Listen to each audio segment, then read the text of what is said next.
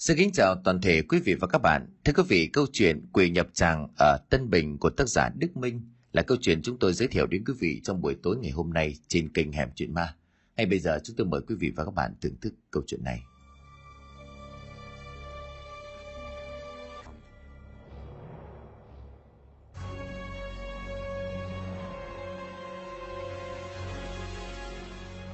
Đây là một câu chuyện tôi được nghe một người bạn trong Sài Gòn kể lại vào năm 2015.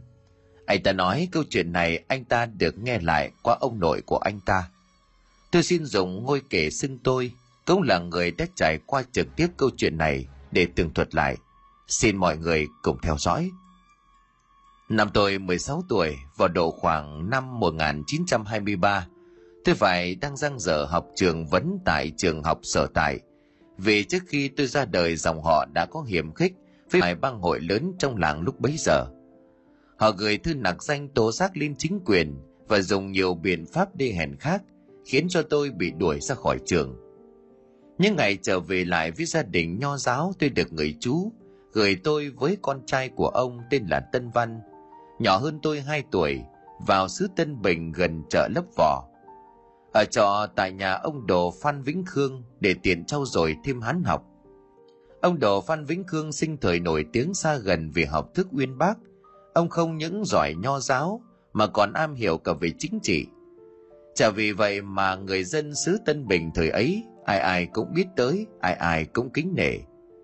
Lại nói về xứ Tân Bình vào những cái năm đó, nơi này nổi tiếng ma quỷ lộng hành, chả cần phải đợi đến khi đêm khuya vắng lặng mà ngay cả khi trời còn chưa tối hẳn hoặc vào giữa trưa ma quỷ cũng thường hay xuất hiện mà dọa nạt nhúng nhiễu dân thường chỉ từ khoảng 5-6 giờ chiều là người dân trong vùng đã không thể để cho con em của mình bước chân ra khỏi cửa. Tân Văn và tôi vốn hai đứa đã được chú tôi tôi luyện từ thuở bé, cho nên cũng không đến mức quá thỏ đế như là phần đông mấy đứa trẻ đồng đứa khác. Chú tôi học võ từ năm ông 14 tuổi, có lúc còn đi theo để làm cảnh vệ cho một vài quan chức khi cần. Có lẽ khi nói về độ gan dạ và lì lợm ông có thừa. ấy chính vì vậy mà ông cũng không muốn con và cháu của mình có cây tính nhát chết, kẻo lại làm ô nhục mặt mũi của ông. Mà tôi thì lại đang vào cái độ tuổi 16 bẻ gãy ngà voi, lại khá đô trai. Nếu mà còn sợ ba cái thứ yêu ma tác quái kia thì đúng là mất mặt quá hơn nữa lại ở trọ học tại nhà ông thầy Đồ Khương. Có một cô gái cũng đồng trang lứa với tôi, cho nên lúc nào tôi cũng tỏ ra gan dạ cứng cỏi không biết sợ là gì. Cô gái đó chính là ái nữ của ông thầy Đồ Khương tên là Dung. Năm ấy cô Dung vừa tròn 16 tuổi. Cô có một vẻ đẹp thủy mị kín đáo, hay nói đúng hơn là cô Dung này có duyên ngầm. Với một nước da bánh ít lại có má lúm đồng tiền – người rong ròng cao, búi tóc thả diều. Và cái thời bấy giờ thì quả đúng là duyên bất thù cô dung được cha của mình là ông đồ khương cho đi học tây học, tại trường sư đằng ở chợ lớp vò và gửi cô ở nhà luôn tại nhà của một người bà con ngay gần chợ. Vậy nên cô chỉ về thăm nhà vào ngày chủ nhật hoặc ngày lễ. Từ nhà ông đồ phan vĩnh khương ra đến chợ lớp vò với chỉ một quãng đường trên dưới ba cây số Vốn dĩ cô dùng có thể sáng đi học, chiều tới về nhà cũng không khó khăn mệt nhọc gì cho lắm. Nhưng như đã nói, lý do chính mà cô Dung phải ở lại luôn tại trái đất vỏ là bởi xứ Bình Tân hồi đó nổi tiếng ma quỷ cản quấy. Mà đỉnh điểm nhất là đoạn đường vắng chỗ cây đa xà, cách nhà của ông thầy đồ Khương chừng hai nghìn thước. Tại đây có một cây đa cổ thụ rất to, đối diện với ngôi miếu thờ bà chúa xứ cây đa già nằm trơ trọi trên bộ khoảng đất rộng. Xung quanh không hề có nhà dân. Ban ngày đã vắng người qua lại chứ đừng nói là đêm xuống. Ước chừng cây này đã hơn trăm tuổi, thân cây lại nghiêng chiều ra bờ sông. Những rễ cây từ trên thân răng xuống tua tủa, là là trên mặt nước, trông chẳng khác gì một bùi nhùi khổng lồ. Ở phần gốc đa trên bờ thì người dân xung quanh vứt rất nhiều đồ đạc đã hư hỏng, nào là cánh cửa vỡ tượng của ông táo mất đầu nổi như song trải mảnh chung vải. Ngay cái ngày đầu tết tròn hầm chính ông đồ khương kêu chúng tôi lại trước mặt mà dặn dò kín đáo. Hai đứa ở đây học nghe phải luôn có mặt ở nhà.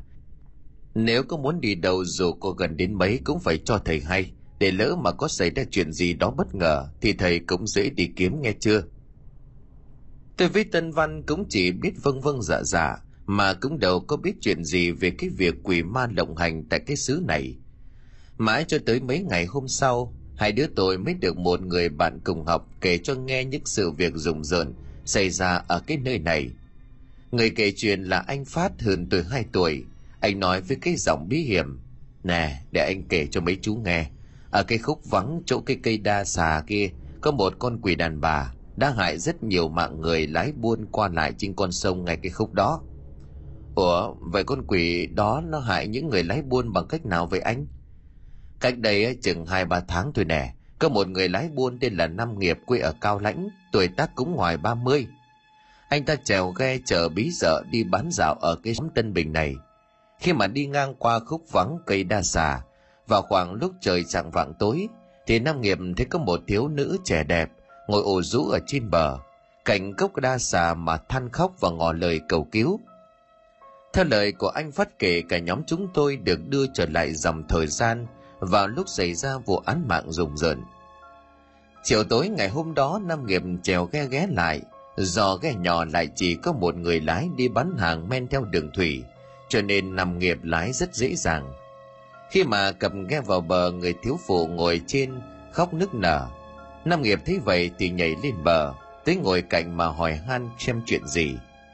Bây giờ người thiếu phụ nhìn Nam Nghiệp mà kể lể, Nàng ta cũng có chồng nhưng mà lão này thô lỗ vũ phu mà mi cờ bạc làm biếng việc nhà, đi chơi hết dòng này qua dòng khác. Đã bán hết cả đồ đạc trong nhà đi. Khi mà trong nhà chẳng còn lá trị thì bắt nàng đi vay mượn khắp nơi cho lão đánh bạc. Nếu mà nàng không nghe lời thì bị đánh đập hành hạ như là con vật. Ngày lúc vừa rồi nàng bị lão chồng đánh cho một trận như tử và đuổi nàng ra khỏi nhà Nói xong thì người thiếu phụ bèn mở mấy cái nút từ cổ áo xuống ngực. Chỉ cho Nam Nghiệp xem mấy vết bầm từ cổ xuống ngực mà nàng bị chồng đánh lúc nãy. Một bộ ngực lộ lộ trắng phau với mấy vết bầm đỏ ửng nằm hẳn lên đôi gò nhũ hoa mà nàng thiếu phụ đã cố ý vạch ra, kéo xuống gần quá nửa, khiến cho Nam Nghiệp không khỏi động lòng thương tâm ngỏ lời an ủi và tán tỉnh. Thiếu phụ ngỏ ý xin đừng làm nghiệp cho nàng quá giang qua đêm để tạm thời lần trốn lão chồng. Chứ nếu không lão ta mà vô tình bắt được nàng đi ở lại trong làng, thì có khi sẽ giết nàng luôn. Nam nghiệp nghe vậy thì mừng lắm, anh ta bèn bảo thiếu phụ xuống ghe chui vào bên trong, lấy mảnh vải căng lên che kín trước sau, rồi thả ghe trôi ra đoạn tân bình. Mới đầu ghe nghỉ lại đêm hôm đó cơ một đêm mân ái tâm sự mùi mẫn mặn nồng với người đẹp cây đa xà. Nam nghiệp mệt mỏi và ngủ quên đến khi mặt trời mọc lên cao quá ba cây xào mới giật mình thức dậy. Cảm thấy cơ thể mệt mỏi như vừa trải qua một ngày lao động lao lực, bỗng nông nghiệp giật mình vì không thấy người đẹp kia đâu. Ban đầu Nam nghiệp ngờ rằng mình đã bị đếm lừa gạt để móc luôn túi tiền. Nhưng mà khi kiểm tra lại một lượt tiền bạc vẫn còn nguyên, anh mới hơi yên tâm bèn nhổ xào cho ghe trôi theo con nước lớn vào xóm Tân Bình để vừa bán bí dở cũng là để mong có cơ hội gặp lại người thiếu phụ đã cùng trải qua một đêm mộng như xuân. Khi mà Nam Nghiệp ghé vào bờ cho bà con quanh đó xuống ghe mà lựa bí để mua, thì bỗng nhiên anh ta ôm bụng, mặt mày nhăn nhó tái xanh rồi ngã lăn ra, quằn quại rên là đầy đau đớn. Một người ở gần đó thấy vậy thì mới vội vàng đỡ Nam Nghiệp dậy, diều vào bên trong mà sơ cứu, đồng thời hỏi han tình hình. Bây giờ anh mới thuật lại việc mình đã gặp một người thiếu phụ ở gốc cây đa xà vào trạng vàng hôm qua. Nghe nam nghiệp kể xong thì người kia lắc đầu thở dài. Đúng lúc đó thì toàn thân của anh ta run bắn lên, cơ thể trong phút chốc tèo tóp khô khéo lại, như là bị hút hết tinh khí. Hai mắt trợn trắng giá, miệng mũi tai mắt máu đều trào ra linh láng rồi tắt thở. Người ta tìm được lý lịch của Nam qua một vài giấy tờ ở trên ghe, cho nên thông báo cho chính quyền sở tại. Sau khi cho người xuống tận nơi điều tra vụ việc, họ kết luận anh ta vì suy nhược quá độ mà chết. Nhìn cái xác người đàn ông khô quắt lại nằm co quắp, hai mắt mở trừng trừng máu me phun thành vòi mà ai nấy đều kinh hãi. quyền đưa tin sang bên cao lãnh người nhà nam Nghiệm qua tới nơi mang xác của anh về đồng thời cũng lái chiếc ghe chở bí dở về cao lãnh luôn. Tần văn nghe đến đó thì liền xen vào hỏi. Như lời của phát kể thì ngoài cái ông nam nghiệp chở bí dở ra, còn có ai là nạn nhân của con quỷ cái cây đa xà nữa không? Còn nữa chứ, còn cái ông bán kẹo đục nữa đó. Là ai vậy anh kể đi. Bây giờ anh Phát đứng dậy đi ra cửa mà ngó nghiêng xem có ai đến bất chợt không. Bây giờ ông thầy đồ Khương còn đang ngủ giấc trưa chưa có dậy. Còn cô Dung thì đang bận việc sau nhà bếp. Anh Phát mới yên trí ngồi xuống mà kể. Bữa hôm đó cái người bán kẹo đục đó tên là Tư Cốp, nhà ở ngoài chợ lấp vò. Còn trẻ tuổi tầm 25-26, bình thường thì Tư Cốp hay đi bán kẹo đục lưu động ở khắp các vùng quanh đây – trên đầu của anh ta lúc nào cũng đội một cái sừng bằng thiếc, đựng đầy kẹo, đầm đầy nắp cẩn thận và được kê trên cái miệng bằng rơm bịn lại, giữ cho sừng kẹo năm thăng bằng ở trên đầu. Hai tay của tư cốp thì tay cầm lưỡi đục, tay cầm rùi đục, đều bằng sắt, khô vào nhau phát ra những tiếng len keng để giao hàng. Anh ta cứ đi từ sớm rồi tối chiều lại về, bán kẹo hết xóm này qua xóm khác, Sáng hôm đó Tư Cốp đội cái sừng chứa đầy kẹo đi vào trong xóm này mà giao bán. Mãi tới tận chiều tối anh ta mới mang cái sừng giống trở về nhà.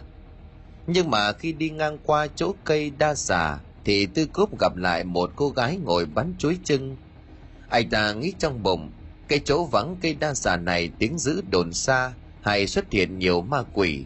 Thế mà bây giờ ma quỷ lại chẳng thấy đâu, lại xuất hiện cái em nào xinh xắn thế này đang lúc kiến cắn bụng mà được trở về chợ lấp vò còn phải hơn hai cây số cho nên tư cốp đành dừng bước lại bên cạnh miếu bà chúa xứ, rồi gọi cô gái bắn chuối chân lại. Để vừa lấp cái bụng đói lại vừa tán tỉnh người đẹp vào cái lúc vắng vẻ hoàng hôn. Không biết anh ta tán tỉnh như thế nào mà người đẹp cây đa già đã lả lơi ra sao, mà khi về từ lúc diễn ra cái cuộc gặp gỡ liều trai ấy từ gốc xì mê đến nỗi bỏ ăn bỏ ngủ tới tận ba hôm sau, rồi phát bệnh mà chết giống y như là tình trạng của người lái buôn bí dở. Mắt trần trừng toàn thân như là con cá khô, máu ở mũi, mồm, miệng và tai thi nhau chảy. Ai nấy nhìn cũng đều phải dùng mình sờn gáy. Nghe xong câu chuyện, tân văn tỏ vẻ ngờ vực không tin, bèn hỏi, nếu như lời anh phát kể thì ở chỗ cây đa xà đó chỉ có hai người tư cốp tỏ tí với nhau thôi, thì làm sao mà anh phát hiện rõ được như vậy? Trời đất ơi, tụi bay á, tưởng tôi nói dốc hả? Sở dĩ tôi biết được cái vụ đó là lúc mà lão tư cốp phát bệnh. Có người ở gần nhà tư cốp đã bị con quỷ cây đa già nhập xác, kể lại bóng gió cái việc gặp tư cốp. Lại đúng lúc tôi ra chợ lấp vỏ mua đồ ở một tiệm bán hàng kế bên cho nên tôi nghe được. Đồng thời người nhà của anh ta gặng hỏi anh ta xem có đúng như vậy không, để còn biết cách rước thầy về cúng kiếng với chấn niệm. Nhưng mà sau khi tư cốp kể lại xong thì anh ta lăn đồng ra ngọc máu chết tươi. Vậy mới ghê chứ. Chính tôi đây này, tôi chứ ai đã tới tận nhà của tư cốp cho nên mới chứng kiến tận mắt cái chết quái đản của anh ta. Nghe xong tôi và Tân Văn im lặng nhìn nhau chỉ vì được nghe chuyện mà anh Phát kể lại về con quỷ cây đa giả mà hai đứa cũng kinh hãi khiếp đảm về nơi này. Tuy nhiên vốn dĩ tuổi trẻ tính hiếu thắng lại có máu sĩ ở trong người tôi nói. Nói thì nói vậy thôi, có khi là người đó bị sao đó cho nên mới đen đuổi như vậy. Chứ ma quỷ mà cứ ra đường bắt người bừa bãi như vậy, chẳng phải là quá loạn hay sao? Về phần tôi với thằng này cũng không có gì sợ hãi lắm đâu. Nói xong thì tôi đưa mắt sang bên mà liếc Tân Văn một cái. Nó như hiểu ý đồ cũng phụ họa theo. Ờ mà đúng đó, ma quỷ thì ma quỷ, anh em ta cứ đường hoàng chính chính thì nó làm gì chứ? Đúng chứ hả mấy anh trai? Anh Phát nghe xong thì biểu môi mà dè biểu. Ôi chào ôi đúng là chẳng biết gì cả. Mấy chú từ nơi khác đến cái xứ này thì sao biết được sự rùng rợn của nơi đây. Đừng có trách là tôi không báo trước đó nghe. Tần Văn hách mũi lên mà đáp.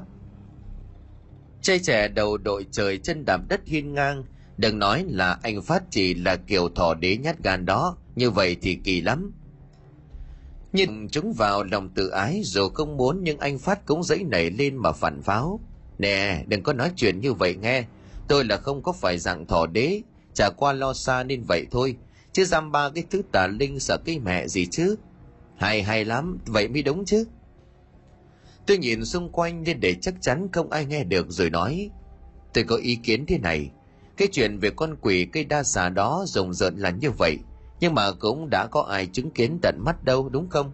Mà những người kia thì lại chết cả rồi. Sao? Ý chú là sao nói rõ coi. Thì chi bằng cứ ngồi đây đoán giả đoán non, tại sao ba chúng ta không mục sở thị đi ra cây đa đó để xem như thế nào? Ấy ấy ấy, không được đâu tự bay, nguy hiểm lắm. Lỡ mà có chuyện gì thì sao? Với lại ông thầy khương mà biết thì chết cả lũ. Tưởng anh phát thế nào chứ hóa ra cũng chỉ như mấy em gái thôi anh phát nghe xong sừng cổ lên tức tối khỏi về kích bác nhau, thì đi chứ có gì mà sợ, cái cây thôi mà.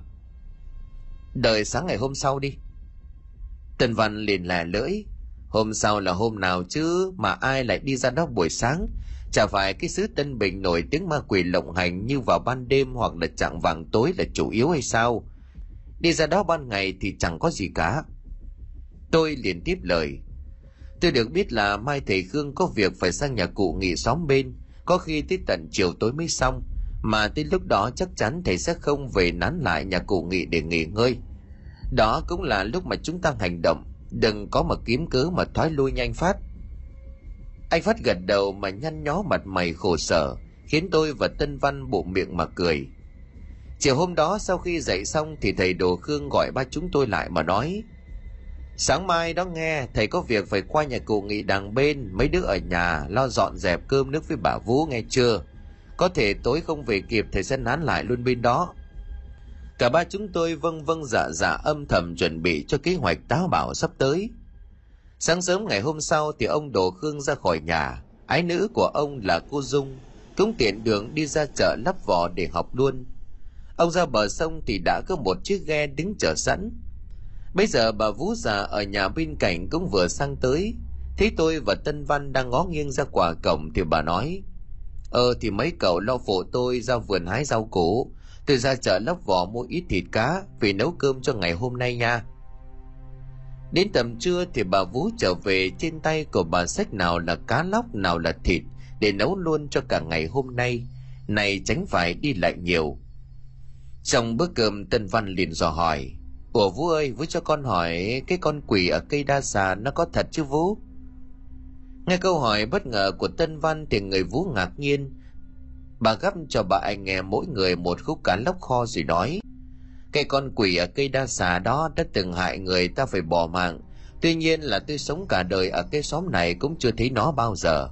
Nhưng mà không vì vậy mà không sợ nó. Nói chung là ở cái xóm tân bình này, khi mà màn đêm buông xuống là đừng có đi ra ngoài, tránh gặp nhiều thứ không hay. Mà chúng tôi nghe xong thì nhìn nhau không nói gì cả.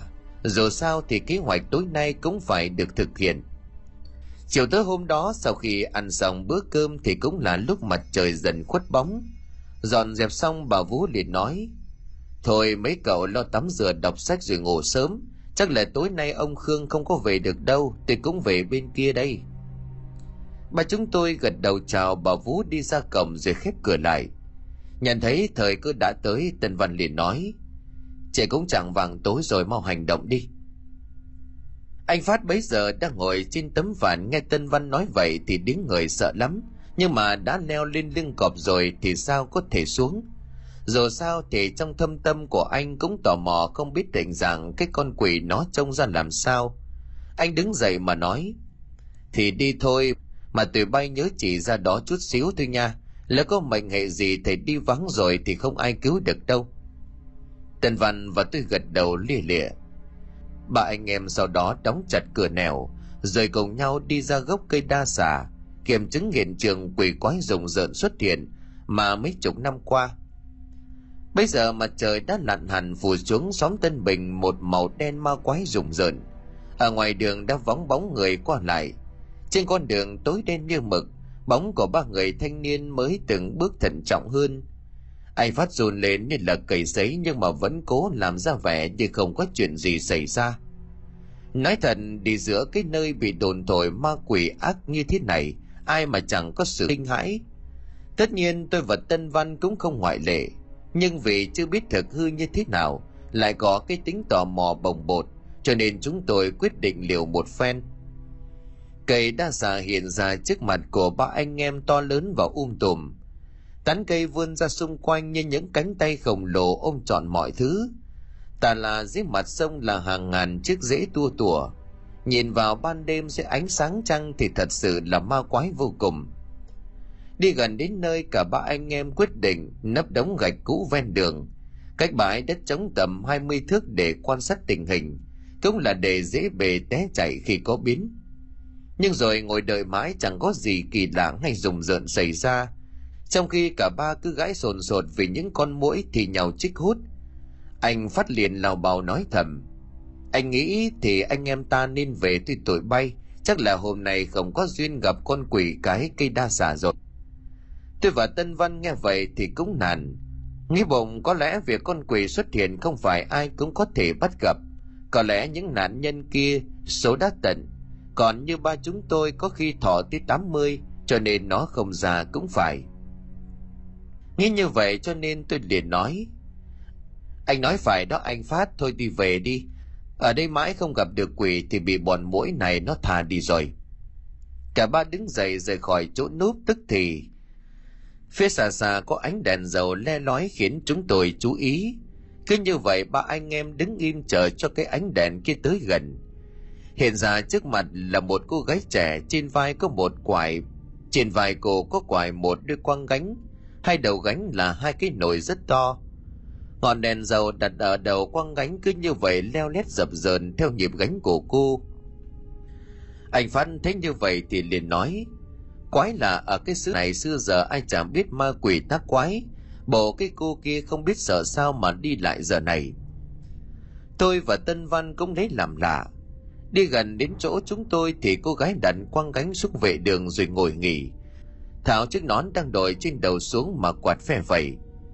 trời tới hẳn rồi mà khổ vậy đấy ba cậu à đi cả ngày hôm nay mà còn chưa bán xong hai thúc bánh, giờ về nhà thì nào cũng bị má la cho mà coi thì ra cô ta cũng là người xóm này đi bán bánh rào. tới cuối ngày mới về kể ra cũng gan dạ lắm tân văn liền hỏi, cô cũng gan dạ ghi nha là người xứ này mà lại dám đi khi mà trời đã tối đúng là can đảm. Nói xong, anh đánh mắt sang nhìn anh phát. Anh phát nhớ biết ý nó muốn gì vội vàng lảng đi chỗ khác, cô gái liền đáp. Tôi cũng sợ chớ, nhưng mà lỡ việc cho nên đành vậy. Cố được chút nào ngay chút đó. Với lại mình làm ăn lương thiện thiết nghĩ ba quỷ có lẽ bỏ qua. Mà ba cậu có đói không? Mua ủng hộ tôi ba cái bánh chứ. Thế cô gái xinh xắn dễ thương lại mau mồm miệng tần văn khoái lắm, cái bệnh sĩ diện lại nổi lên.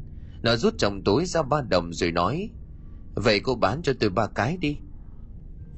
Cô gái vui vẻ cười mà nắp thúng bấy giờ bánh cũng gần nguội, chỉ còn phẳng phất làn khói mỏng. Mặc dù mới ăn cơm cách đây hơn ba tiếng đồng hồ, nhưng mà tân văn cứ dúi bánh vào tay của tôi và anh phát. Thành thử là hai anh em bóc bánh ra cho lên miệng mà cắn. Bây giờ cô gái kia mới hỏi vậy ba anh cũng không sợ ma quỷ hay sao mà lại ra đường vào giờ này? Nghe đến đây thì anh phát cao hứng nói, chả giấu gì cô, chúng tôi nghe truyền thuyết về con quỷ cây đa già này cũng nhiều, mà cũng bán tín bán nghi. Cho nên này anh em muốn ra tận đây để coi thử. Kêu mà quỷ không thấy đâu, chỉ toàn thấy mũi nghe anh phát nói xong, tôi cùng với tân văn cũng bộ miệng mà cười. Nghe anh phát nói vậy, cô gái nói con quỷ cây đa này có thật đó, nó ghi gớm lắm. Tại ba anh không biết thôi, chính tôi đã từng gặp đó ủa, cô từng thấy nó hả? Trông nó ra sao? Tự nhiên tôi và tân văn lạnh sống lưng ra gà ra chó nổi lên hết cả. Tại sao cô gái từng gặp con quỷ mà bây giờ còn dám ló mặt ra đây? Cô gái kia nghe anh phát hỏi thì bỗng nhiên cô ta cười lên khẳng khặc rồi lành lành cái điều cười nghe kỳ dị rùng rợn. Bà anh em không thể tin được một cô gái trẻ với giọng nói trong trẻo lại có tiếng cười man dợ đến như vậy.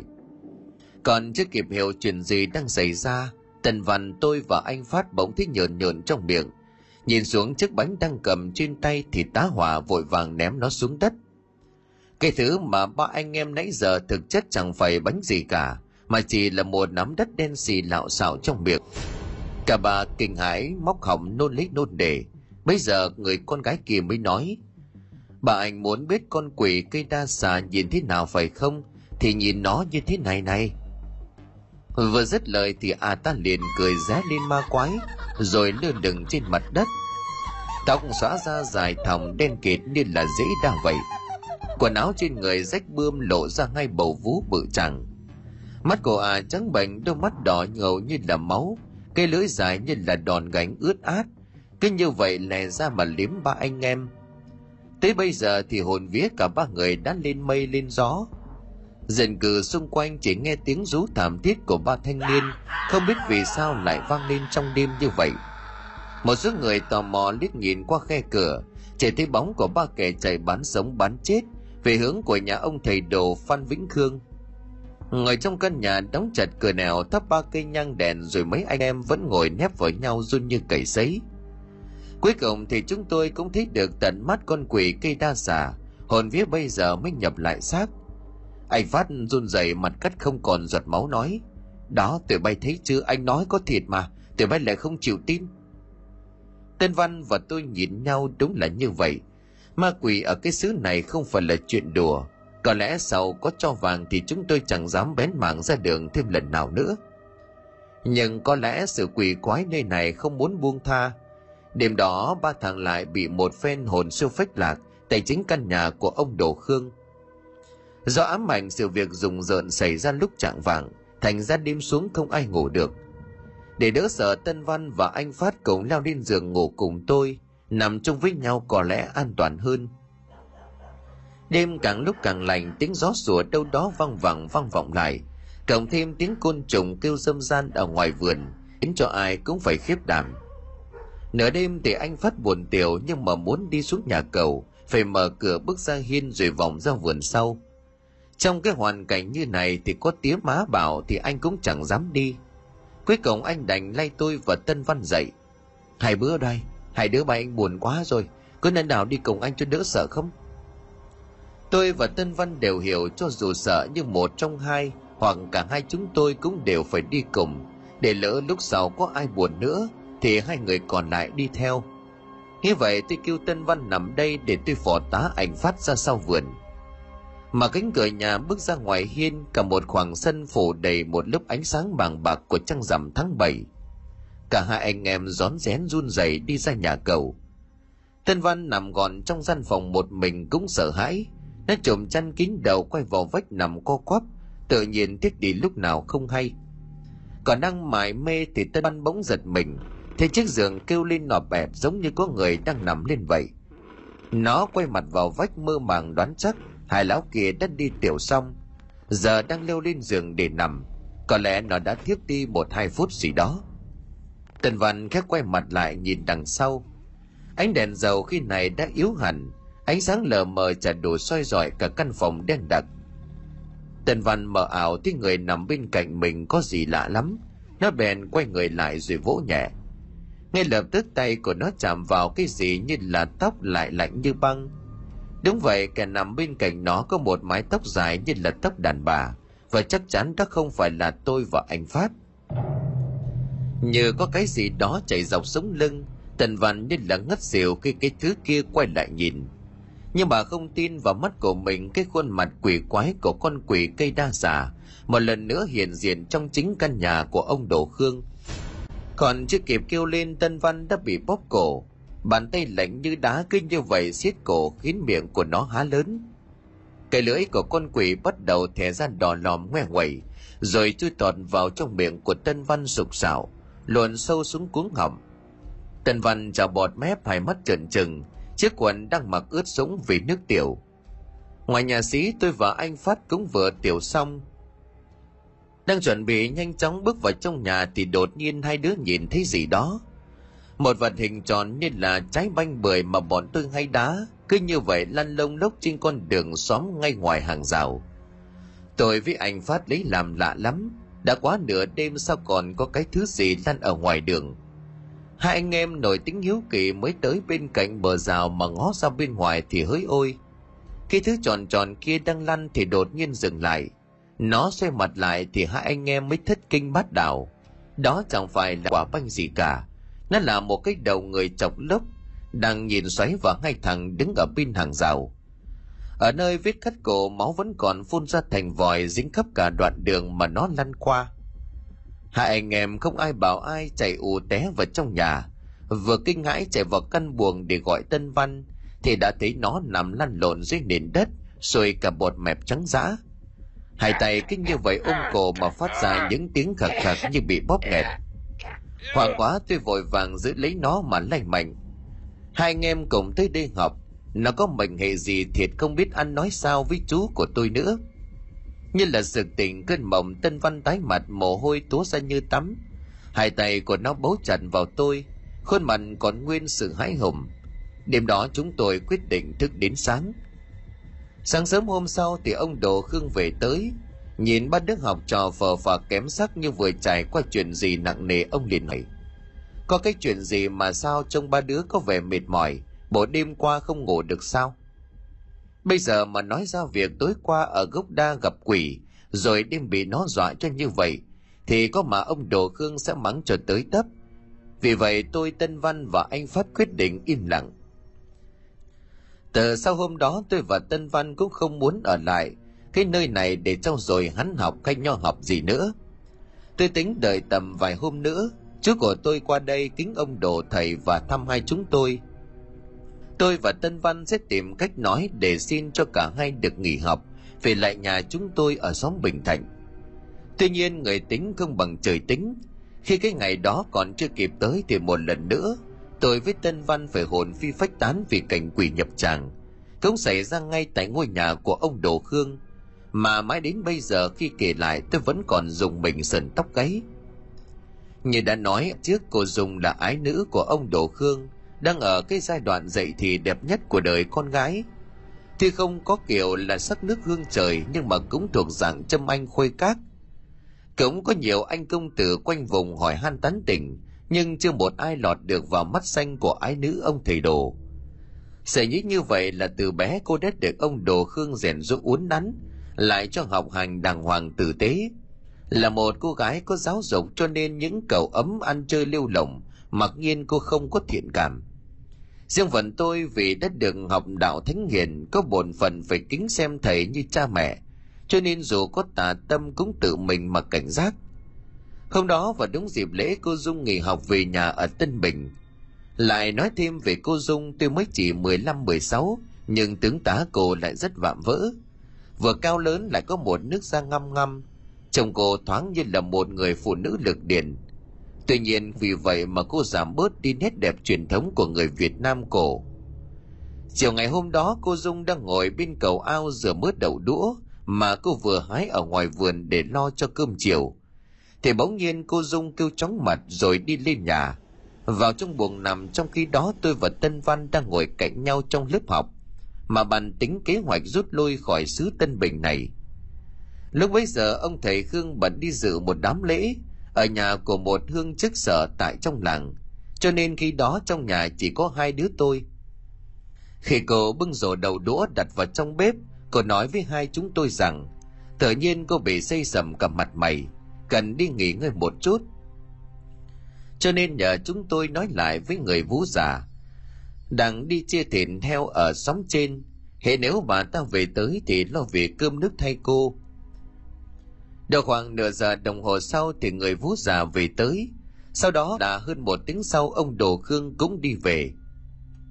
Khi được tin ái nữ của mình ngộ cảm ông cũng không mấy quan tâm vì nghĩ rằng cô dung cũng bị cảm thông thường mà thôi. Vừa thay áo và khăn đống ra vừa hỏi người vú, còn dung nó chóng mặt nhức đầu mà chỉ vú cho nó uống thuốc chưa? Dạ thư có tôi mua thuốc đậu thống táng đang tiền sắc cho cô ý ông thầy khương gật gù sau khi thay đồ xong, ông lặng lẽ đi vào trong buồng ái nữ để thăm bệnh xem xét tình hình. Bỗng có tiếng của ông đồ khương từ trong buồng vọng ra hốt hoảng. Chị vũ, lên đây mau, lên đây mau, tôi nhờ chút việc, mau lên chị ơi. Người vũ già vội vàng chạy từ nhà bếp lên tôi và tân văn thấy có chuyện cũng vội vàng đứng lên, đứng bên cửa buồng mà nghe ngóng. Chị vũ, chị mau sửa soạn xuồng đi, mang một cái chiếu trải ra mau còn hai trò lâm với lại tân văn, mò mò lấy dầm, rồi tiếp thầy đem con dung xuống. Bây giờ nó ra chợ lấp giỏ cho ông thầy lang xem mạch nghe, nhanh lên. Chúng tôi lập tức hành động mỗi người lo phận sự của mình. Nhưng mà vừa kịp lấy hai cây dầm mà dí sàn ra, thì trong buồng vọng ra tiếng của ông đồ la gọi con thảm thiết. Dung dung ơi, trời ơi, con tôi tỉnh lại đi. Trời ơi, con sao thế này? Mấy người đâu? Mấy người đâu hết rồi? Vô cả đây. Dung ơi, đừng bỏ ba mà con. Dung dung chúng tôi hốt hoảng cùng người vú già chạy ù vào trong buồng. Thì đúng lúc cô dùng nấc hơi lên, người giật giật co quắp, đôi mắt cô trợn ngược trắng dã. Từ khóa miệng trào ra hai dòng máu đỏ tươi. Cô dung ái nữ của thầy đồ khương chết ngay trên giường. Ông đồ khương nước mắt giàn rủa lay mạnh hai bờ vai con gái mà gọi to.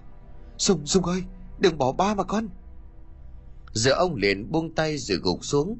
Ông ôm lấy mặt mà giống lên thảm thiết cả ba người chúng tôi sững sờ lòng nhói đau trước tình phụ tử. Sàn lẫn xót xa chua chát, khi chứng kiến cả che già phải khóc măng xanh, nước mắt cứ như vậy rơi từ bao giờ mà không hay biết. Tin về cái chết của cô dung, ái nữ của ông đồ khương được lan ra, những môn đồ cũ của ông cũng như là sư đồ mới, lũ lượt kéo tới chia buồn. Một số người ở luôn nơi đó để tiếp lo việc ma chay, trong đó có anh phát và hai người khác nữa ông đồ khương dặn riêng người vũ già tôi và tân văn rằng đừng nên tiết lộ về cái chết rùng rợn của cô cho người khác. Đồng thời, ông bảo quản xác con gái lại đến ngày thứ hai sẽ tẩm liệm. Một cố quan tài được mang về kia sẵn ở bên gian hữu của căn nhà. Tất cả mọi thứ cần thiết cho cuộc tang ma cũng được chuẩn bị. Trong khi đó, thi hài của cô dung vẫn được đập nằm ngay ở trên giường trong buồng, được phủ kín bằng hai thước vải trắng và đặt lên mặt tờ giấy màu trắng đục đầu giường thì kê một chiếc bàn hình chữ nhật. Trên bàn có đặt một chén cơm, một quả trứng gà luộc chín. Tuy tôi không trực tiếp vào buồng quan sát cô dung, nhưng mà đôi khi vẫn nhìn lén qua khung cửa buồng. Trong lòng dấy lên niềm tiếc thương vô hạn dành cho cô gái đang tuổi xuân xanh. Mà đêm từ từ buông xuống xóm tân bình, trong cái bóng tối nghe đâu đó tiếng chó sủa văng vẳng tiếng côn trùng kêu dâm gian và tiếng cú xít lên từng hồi, tạo nên một bản hòa tấu rùng rợn ám ảnh, như là tiến đưa oan hồn cô dung về nơi chín suối. Bỗng thoáng nhìn vào trong căn buồng nơi đặt thi hài phủ kín trắng của cô dung tôi cảm giác như xung quanh đâu đâu cũng có hồn ma vất vưởng. Bỗng có tiếng của ông đổ khương, chị vũ đâu? Còi lò bắt con mèo muôn ở nhà nhốt lại. Tôi đi rước tránh lục bộ tới, lo việc khai tử cho con dung nét xong ông kêu hai người học trò lấy dầm xuống xuồng, bởi đưa ông hướng ra chợ lấp vỏ. Ngay nhà ông đồ khương lúc này thì ngoài bà vũ già còn có ông tính anh luật của ông đồ. Còn một người học trò mới cùng khóa với tôi và tân văn.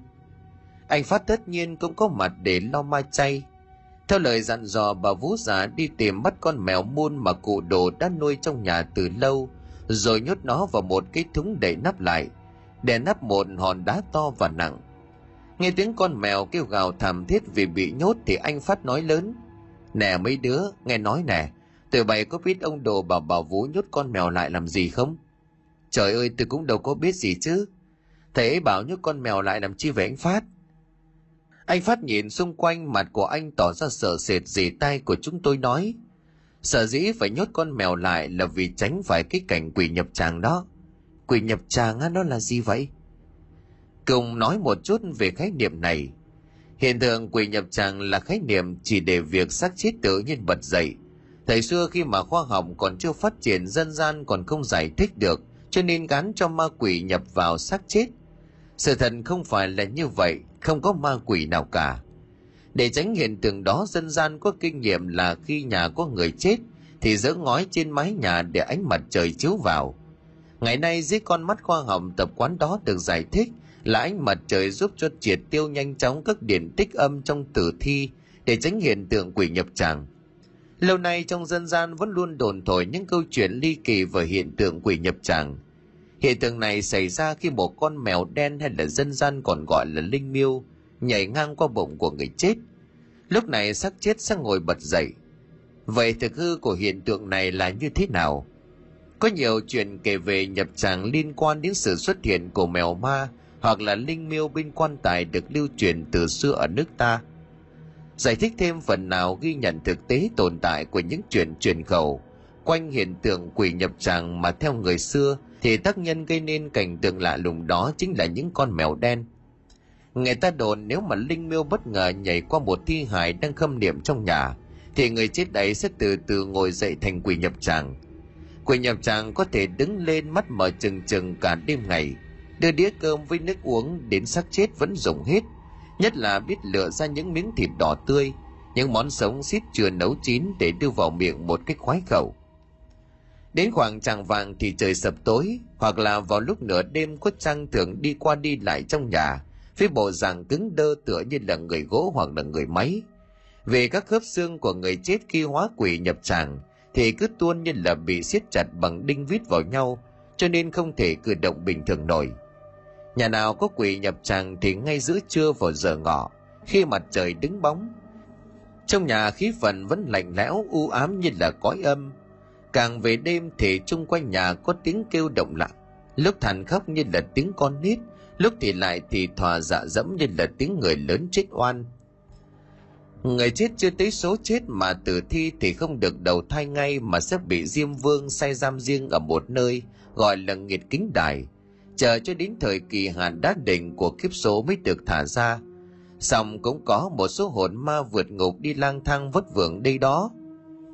Đã mượn xác chết người khác để mà sống lại. Trong giây lát trở đỡ nhớ trần gian. Đối với trường hợp này, chúng ta cần nhìn chân dung các quỷ nhập tràng với nỗi cảm thông nhiều hơn là sự sợ hãi hay là xa cách. Một điều quan trọng nhất là quỷ nhập tràng không sợ bùa chú, ngũ lôi hoặc là binh gia chỉ có mật chú của chư phật hoặc là chư tăng đạo hạnh tụng kinh cầu nguyện nó mới xuất ra. Trước đây, hai người huynh đồng đạo biểu sơn đi chữa bệnh cho một chị, một đạo hữu. Đến nơi thì mới biết bà ta đã trở thành quỷ nhập chàng.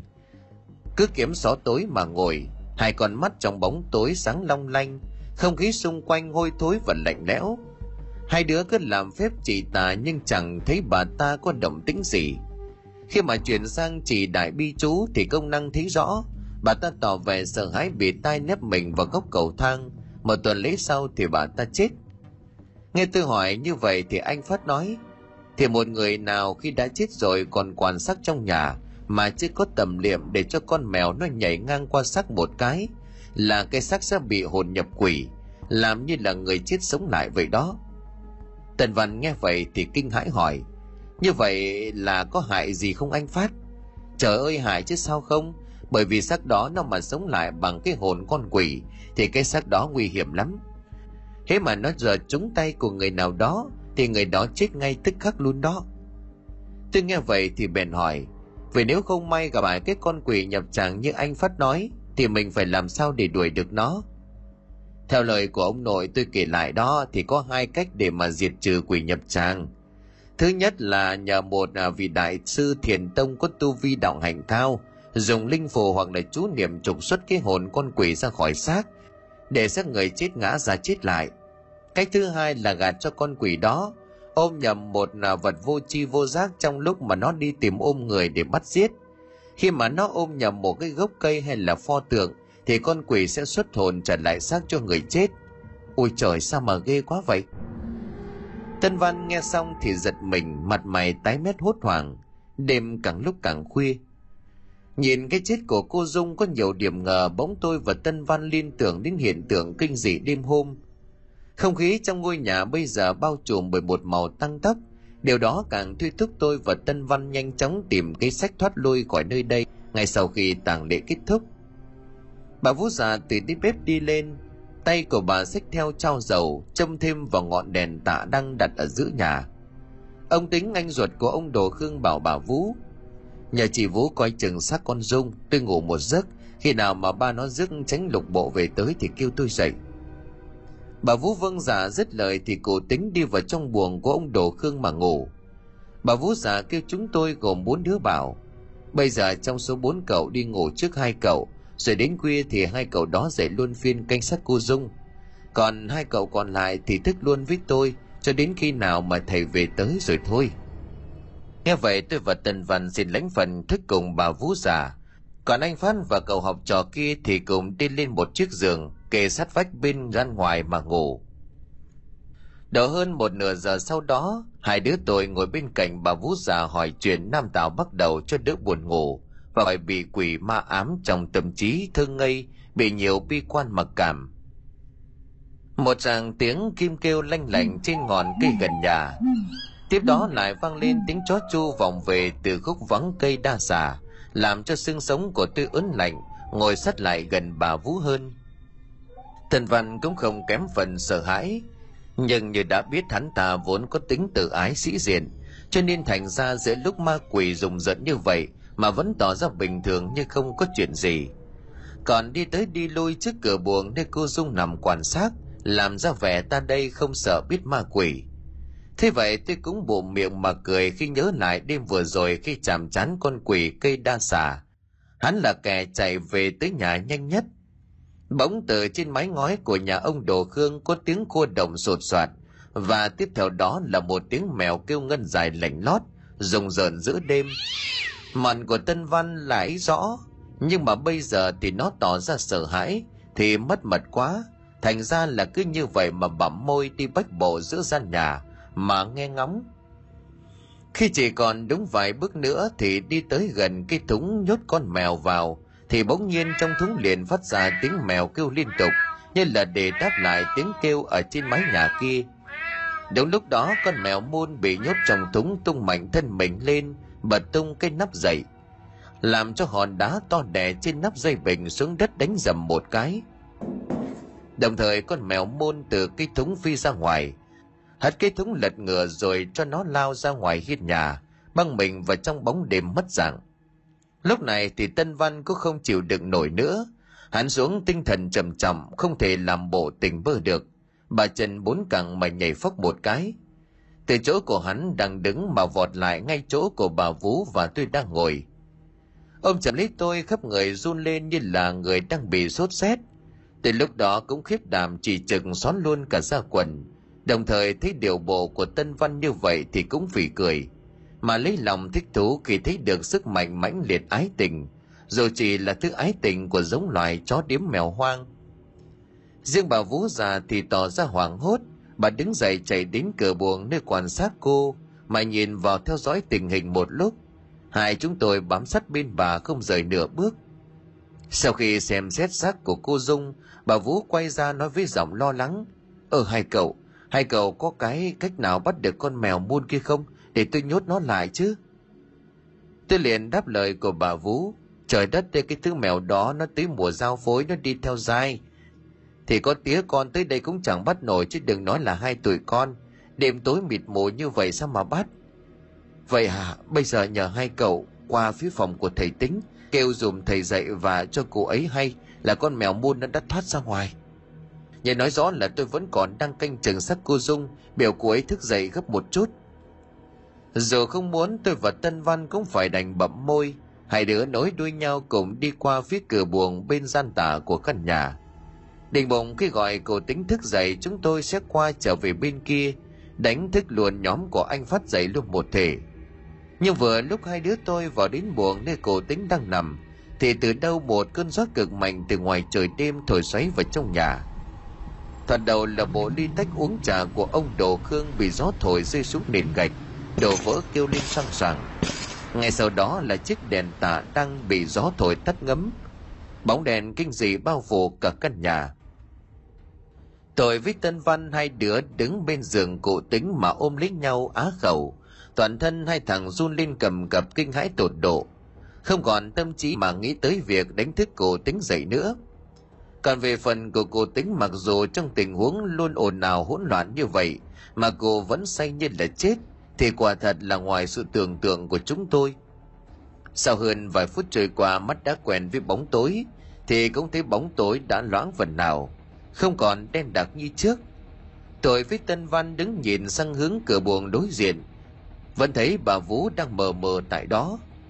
Chúng tôi định vén mộng lên gọi cô tính thức dậy thì bỗng nhiên tiếng của bà Vũ già đột ngột vang lên trói tay trong đêm. Vừa nghe thấy tiếng của bà Vũ hét lên kinh hoàng, tôi và Tân Văn rụng rời chân tay. Tiếng kêu đó nhỏ dần nhỏ dần, sau cùng chỉ còn nghe giọng bà Vũ ú ớ rồi im bặt tôi liền đưa mắt nhìn sang hướng của bà vũ đứng, thì một cảnh tượng kinh sợ hiện ra trước mắt. Cô dung đứng dậy, chính là cô dung. Ái nữ của ông Đỗ khương đang dùng hai bàn tay bóp chặt cổ bà vũ, cho đến khi bà ngã lăn ra nằm im trước cửa buồng. Rồi cô ta mới quay ngoắt lại đi về phía của giường, nơi có anh phát và cậu học trò kia đang ngủ.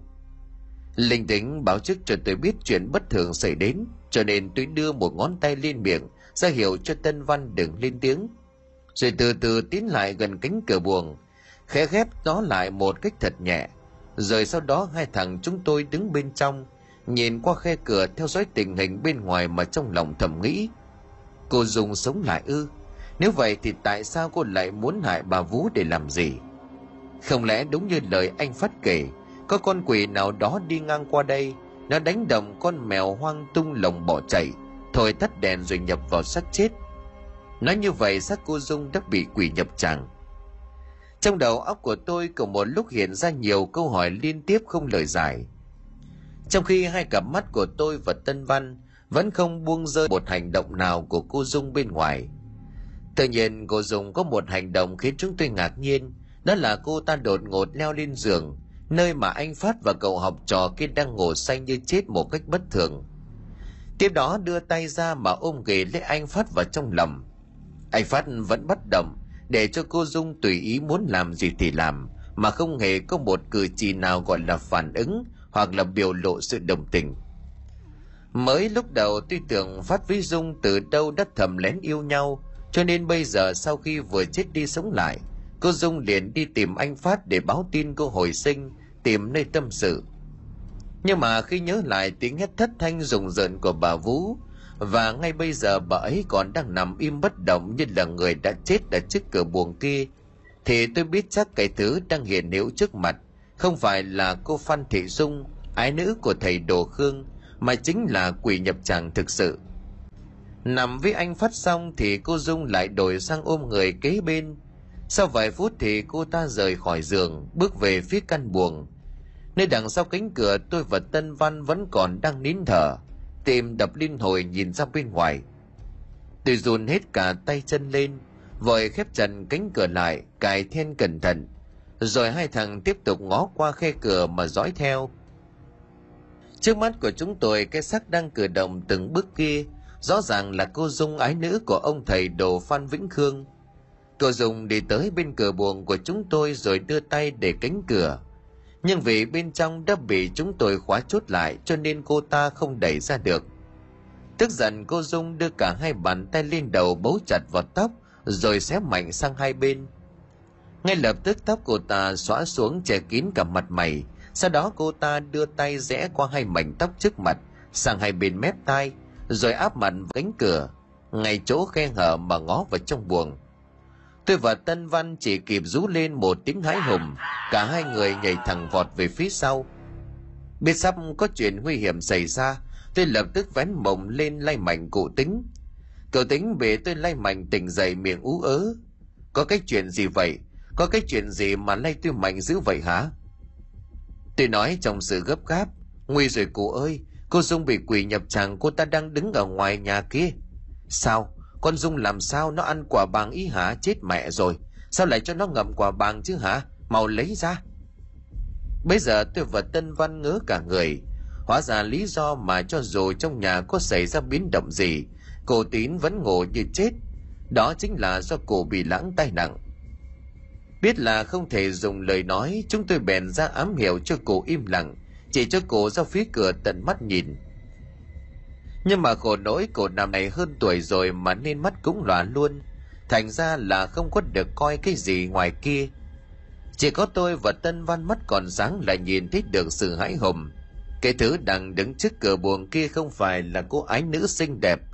Thay vào đó là một con quỷ có nước da xanh lè, miệng đỏ lòm, với hai hàm răng sắc nhọn trắng ngợn chúng tôi đứng người vội lùi ra đằng sau ôm chặt cụ tín ở bên ngoài thì con quỷ đã bắt đầu tìm cách phá cửa nó giơ hai cánh tay lên cứ như vậy đập rầm rập, khiến cho cả bức vách rung lên bẩn bật trong căn buồng không biết chạy đi đằng nào, tôi, tân văn và cụ tính đành đứng chôn chân tại chỗ Tôi dự tính là khi nó đẩy cửa xông vào, tôi cùng Tân Văn lao ra thật nhanh, khiến cho nó không kịp trở tay. Rồi phi ra ngoài hiên vớ lấy cây dựa mà khô máu với nó. Tuy nhiên còn đang đập cửa thùm thụp thì đoàn một cái trứng súng bắn khổ khốc vang lên trong đêm. Thì ra là ông thầy Khương và tránh lục bộ đã về tới còn cẩn thận dẫn theo cả lính canh. Vừa vào đến nhà thì đèn đóm tối om ông biết là có chuyện vội vã đi lên Tránh lục bộ nhìn ra được cô đã bị quỷ nhập tràng cho nên ra lệnh nổ súng. Nhưng do anh hoàng quá thành ra bắn chật, viên đạn bay xuyên qua luôn phía cửa sổ. Thế động con quỷ quay ngoắt lại nó phi thân vỡ tung cánh cửa sổ rồi lao luôn ra mảnh vườn sau nhà biến mất trong đêm. Tôi tần Văn cùng với cậu tính bước ra, khuôn mặt không giấu nổi sự sợ hãi. Chiếc đèn tả đang được thắp trở lại, trên chiếc giường bà Vũ già cùng hai người là anh Phát và cậu học trò vẫn còn đang mê man bất tỉnh. Ông tránh lục bộ đặt trên trán của họ ba đồng tiền âm dương ông nói Rất may là ba người bọn họ chưa bị hớp hồn mà chỉ bị hút sinh khí Tôi sẽ từ từ phục hồi lại cho họ Cái quan trọng bây giờ là phải lo tìm bắt lại được con quỷ kia Chứ để nó ở bên ngoài là vô cùng nguy hiểm cho dân xóm Tân Bình này Quỷ nhập tràng nếu mà cứ để nó ở ngoài trời đất lâu, nó ăn gió uống sưng như vậy, chả mấy chốc sẽ hóa thành cái gì mà không ai biết được. Ông Đỗ Khương nghe xong thì lo lắng, ông kêu hai chúng tôi thuật lại câu chuyện khi ông vắng nhà. Tôi và Tân Văn hai người thi nhau nói, một thằng nói một thằng minh họa. Kể đầu đuôi câu chuyện xong thì ông Đồ Khương thở dài. Trước khi đi thầy đã thấy lòng bất an nóng như con lửa đốt, y rằng ở nhà có chuyện. Đoạn ông quay sang ông tránh lục bộ. Vậy bây giờ ông tránh có kế sách gì không? Việc của cô Dung chết đã đồn gần xa, át sẽ phải cử hành tăng lễ chôn cất. Nếu không thì dân xung quanh vùng ất sẽ nghi ngờ. Sau khi cử hành tăng lễ giả xong thì chúng ta tập trung truy bắt cái xác kia cũng chưa muộn. Để hai ngày chắc chắn nó chưa quá mạnh đang ở nấp đầu đó và có thể khống chế được. Hơn nữa khi nãy hai học trò này kể lại là đã hiện nguyên hình, vậy tạm thời khuôn mặt thật của cô Dung sẽ không bị lộ. Ngay sau khi bắt được nó phải khống chế lại đem về đây, nhờ nhà sư Tu Vi thâm sâu đuổi đi, rồi âm thầm mang xác cô Dung ra huyệt mà chôn lại. Trong lúc bây giờ có lẽ kế hoạch đó là toàn vẹn nhất rồi. Thầy Đồ Khương nghe xong thì gật đầu đồng tình, ngay ngày mai tăng lễ sẽ được diễn ra theo đúng kế hoạch. Sáng hôm sau đúng như là kế hoạch đã được vạch ra, tang lễ đã được tổ chức. Trong căn buồng từ tờ mờ sáng thì anh phát cầu học trò và bà vũ đã tỉnh lại. Anh phát mệt mỏi hỏi tôi và tân văn ủa rốt cuộc có cái chuyện gì mà anh ngủ mê man về tuổi bay? Tôi liếc nhìn bà vũ rồi đưa ra một lý do để né tránh. Anh phát cũng không nghi ngờ gì sau đó bà vũ kéo tôi ra một góc nè cậu cậu cho tôi biết cái chuyện gì xảy ra được không Tôi liền kể lại cho bà vũ nghe chuyện cô Dung bị nhập tràng, bóp cổ của bà ngất xỉu rồi chuyện đó ra sao. Bà vũ nghe xong thì kinh hãi, nhưng mà ông Đồ Khương đã dặn tuyệt đối bí mật, cho nên thành ra bà Vũ không dám tỏ ra điều gì. Tàng lễ được tổ chức bài bản đầy đủ. Cả ngày hôm đó tôi Tân Văn Anh Phát cùng gần cả chục người học trò khác chạy đôn chạy đáo phụ ma chay cỗ bản. Tới tận khuya mới được nghỉ ngơi. Bây giờ tôi và Tân Văn nhìn nhau để ái ngại. Sau khi lo xong việc tăng lễ này, còn phải tham gia vào kế hoạch bí mật đi bắt quỷ nhập tràng. Xem chừng là những con đường thoái lui về nhà của hai đứa tôi còn gian nan vất vả lắm. Hai ngày trôi qua tăng lễ cũng đã xong xuôi. Quan tài của cô Dung được khiêng ra chôn cất y như thật. Anh học trò kia cũng xin về nhà. Suốt hai hôm nay ông tránh ở lại luôn nhà đồ Khương luôn nghe ngóng tin tức ở khắp nơi. Quả nhiên sang ngày thứ ba thì trong xóm Tân Bình xảy ra chuyện lạ. Sư Tân Bình xưa giờ vốn dĩ nổi tiếng ma quỷ lộng hành, tuy nhiên nói là như vậy, nhưng chỉ cần ban đêm người dân trong xóm không ra khỏi nhà, thì mặc nhiên không có chuyện gì xảy ra. Thế nhưng mà sáng hôm nay thì dân trong xóm đang xôn xao vì xảy ra một chuyện. Trong căn nhà ông Đỗ Khương cùng với ông Tránh còn đang ngồi bàn tính chuyện đuổi quỷ, thì bà Vũ từ sân vào nói Thầy ơi thầy Ở xóm cuối vừa phát hiện ra cái chuyện ghê lắm thầy. Chị Vũ có chuyện gì từ từ nói. Khi nãy tôi có qua nhà cụ phó Thì dân ở đó họ đang nhao nhao cả lên. Việc là có một gia đình ở đó nuôi một đàn gà 20 con Chả hiểu sao chiều tối ngày hôm qua trước khi lùa vào chuồng còn khỏe mạnh, mà sáng nay đã lăn đồng ra chết hết không sót một mống. Mà điểm kỳ lạ là con nào con ấy đều bị bẻ gãy cổ, hút cạn máu luôn các thầy. Nghe xong thì bất giác ông thầy Khương cùng ông tránh lục giật mình nhìn nhau. Tôi và Tân Văn đứng ngoài cửa nghe thấy cũng giận cả tóc ấy. Tân Văn kéo tay của tôi mà nói. Ghê quá anh Lâm à, có khi nào là do con quỷ nhập tràng đó làm không? Nếu vụ này mà qua, khéo bảo ba em đưa hai anh mình về lại Bình Thạnh gấp thôi, ở đây ghê quá. Tôi cũng đồng tình với ý kiến của Tân Văn. Nếu còn là cái xứ ma quỷ nhiều hơn cả người sống thế này thêm ngày nào, chúng tôi sẽ mất ăn mất ngủ ngày đó. Nhưng mà trước tiên phải ở lại hỗ trợ thầy Khương bắt được cô Dung về, chứ ngay cái lúc này mà thoái lui e là không đúng đạo. Ở bên trong ông Đồ Khương cùng ông Tránh sửa soạn quần áo. Chị Vũ ở nhà lo cơm nước tôi với ông Tránh qua đó xem xét. Hai người vừa bước xuống sân thì tôi và Tân chạy tới. Thầy ơi thầy, thầy cho tụi con theo, tụi con cũng muốn biết chuyện gì đang xảy ra. Ông Đồ Khương nhìn cả hai trong giây lát rồi gật đầu đồng ý. Côi xóm dân chúng đang súng lại để bàn tán về sự việc kinh hãi kia. Bây giờ người dân đi báo chính quyền sở tại và họ đã cho người xuống xem xét. Thế ông Đồ Khương và ông Tránh tới người kia nói À ông Đồ Khương và ông Tránh cũng có mặt đấy. Mấy anh xem xét đến đâu rồi, Có sự lạ gì không? Dạ đám gà bị hút sạch máu luôn ông Tránh à Không biết là cái thằng khốn nạn nào làm. Ông Tránh thực ra đã đoán biết được chuyện gì Ông đưa mắt nhìn ông Đồ Khương. Bây giờ cần có thêm một cái gì đó nữa Để ông có thể có căn cứ mà phát lệnh. Quả nhiên như ông Tránh dự đoán, Đến đêm thì xóm Tân Bình lại có sự lạ. Đêm đó tôi và Tân Văn không sao ngủ được. Tân Văn quay sang tôi mà nói, Anh Lâm à Liệu cái con quỷ kia nó có gây ra chuyện gì nữa không? Sao ông tránh về chính quyền còn chưa bắt nó lại? Tôi cũng không biết phải nói với Tân Văn thế nào thì bèn bảo, Sớm hay muộn chính quyền cũng bắt con quỷ về thôi, cứ yên tâm. Còn đang dì dầm nói chuyện thì chúng tôi nghe thấy xa gần có tiếng người thét lên thất thanh huyên náo. Không biết là đã có chuyện gì xảy ra. Sáng sớm hôm sau, cả xóm Tân Bình là một phen thất kinh bát đảo khi trong xóm lại xảy ra một sự việc hãi hùng. Mấy con chó trong xóm tự dưng lăn đồng chết khô quắt lại y như đàn gà hôm qua. Có người còn bị mất trộm cả chó mèo lợn gà. Bây giờ thì mọi người đều hiểu ra rằng có giống loài ma quỷ nào đó mới xuất hiện tại đây và gieo rắc lên sự kinh hoàng. Chỉ chờ có như vậy, ông Tránh lập tức tập trung lực lượng từ chợ lấp vò xuống để hành động. Ông Tránh rắn cáo phó khắp nơi Tân Bình rồi nói, Hiện nay xứ Tân Bình đã có con quỷ hút máu lộng hành, yêu cầu người dân từ trên dưới tuyệt nhiên tối không được ra đường. Nhà ai nuôi gia súc gia cầm mèo chó nhốt lại cẩn thận, gia cố chuồng trại đề phòng bất chắc, chúng tôi sẽ cố gắng hết sức bắt nó lại.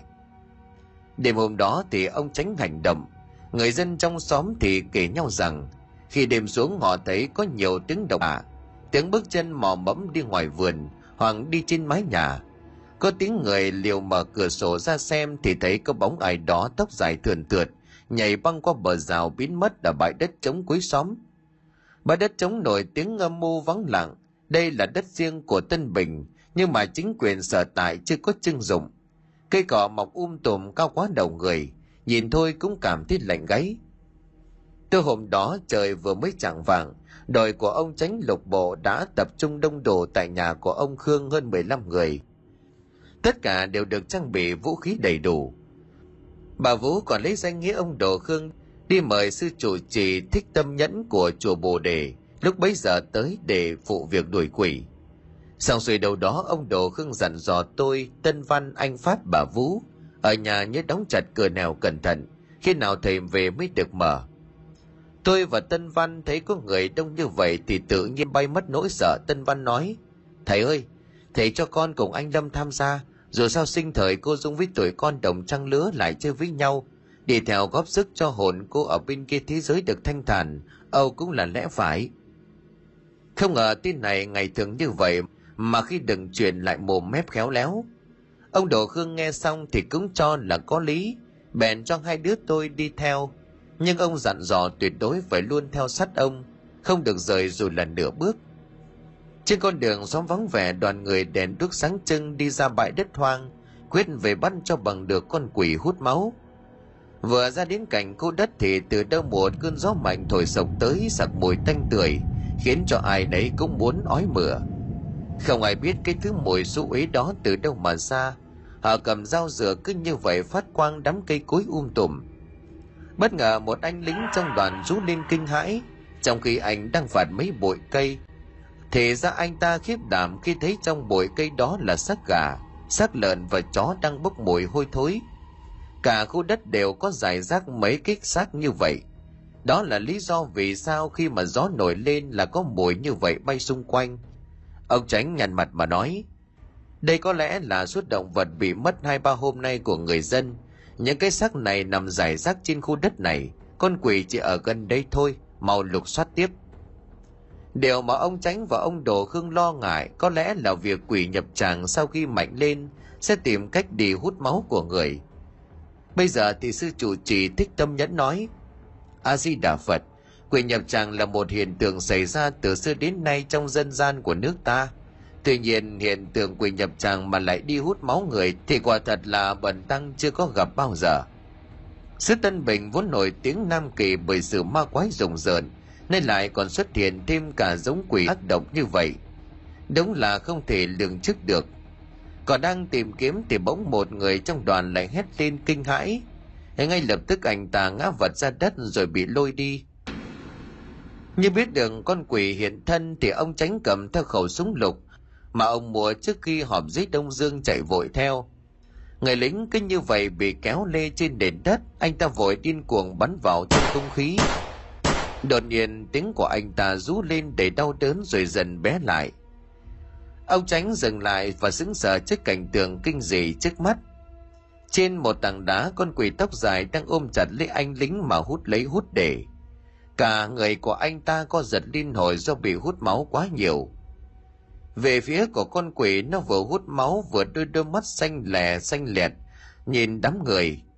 Ông đồ khương tái mặt thứ ngồi trên thứ hòn đá kia dùng nhàn đã có phần thay đổi. Nhưng tướng ngồi và đặc biệt là bộ quần áo tăng chính tay của ông mặc cho ái nữ dung trước khi chết thì không thể nào nhầm lẫn được. Ông đồ khương nức nghẹn ngào khóc thầm ở trong bụng. Dung ơi! Thế cảnh tượng đó không ai là không sợ hãi, Tân Văn và tôi vội khép nép đứng sau lưng của sư trụ trì. Ông tránh liền hét lên, thứ ác quỷ mau đền tội đi.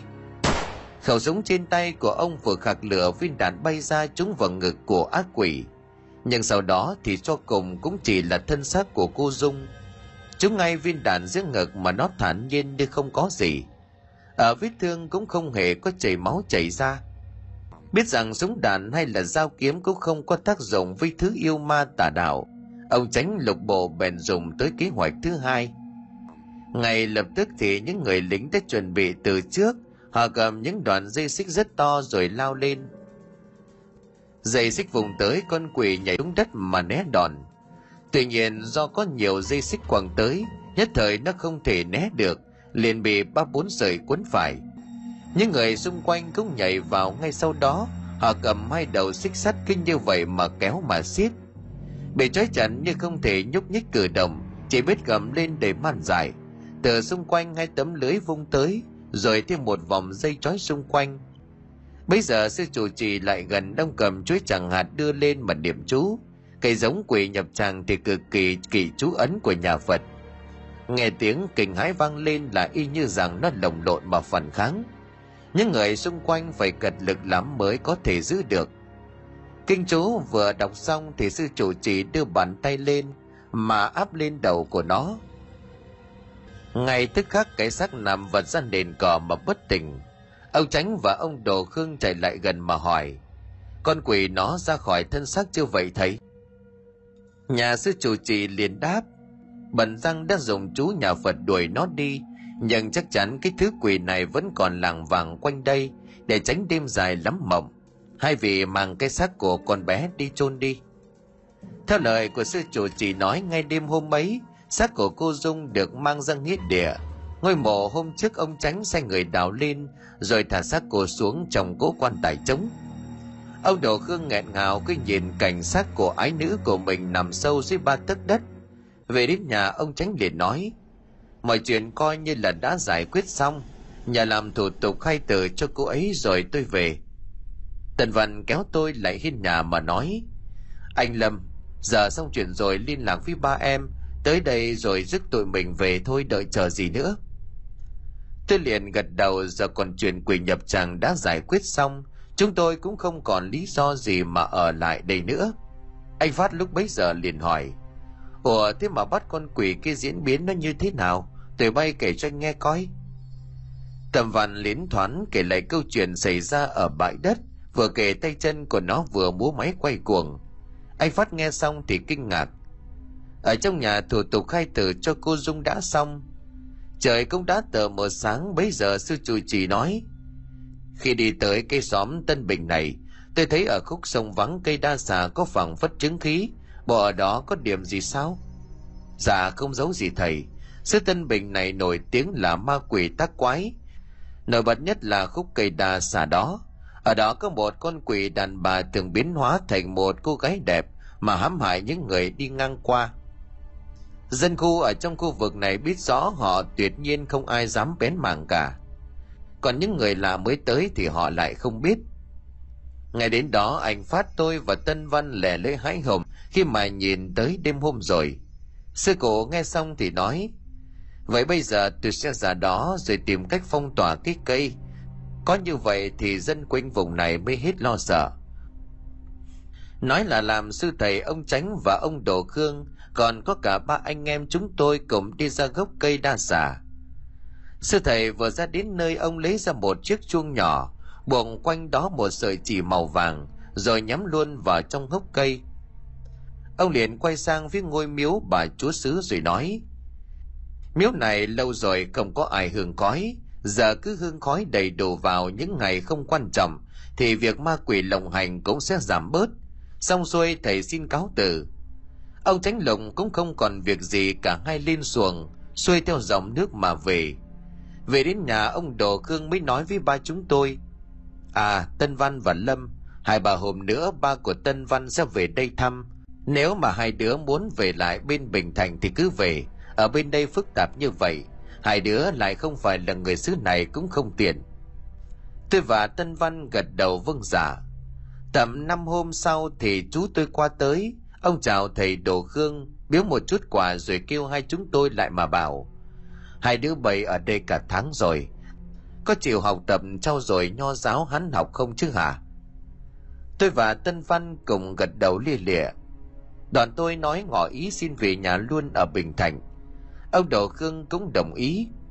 Vậy là chiều ngày hôm đó, tôi, tân văn cùng chú tôi, ba người tạm biệt ông đồ khương và anh phát suy theo con thuyền nước lớn trở lại bình thành. Đi được một quãng thì tôi ngoái lại nhìn, cây đa xà càng lúc càng xa dần. Có biết năm đó vị sư chủ trì có chấn áp được con quỷ quái đó không? Nhưng mà sau này chúng tôi cũng không nghe gì về con quỷ ấy nữa nhưng câu chuyện về xứ Tân Bình ma quỷ ác quái lúc này tồn tại cho đến tận về sau. Và về sau tôi và Tân Văn cũng không qua bên đó thêm một lần nào nữa.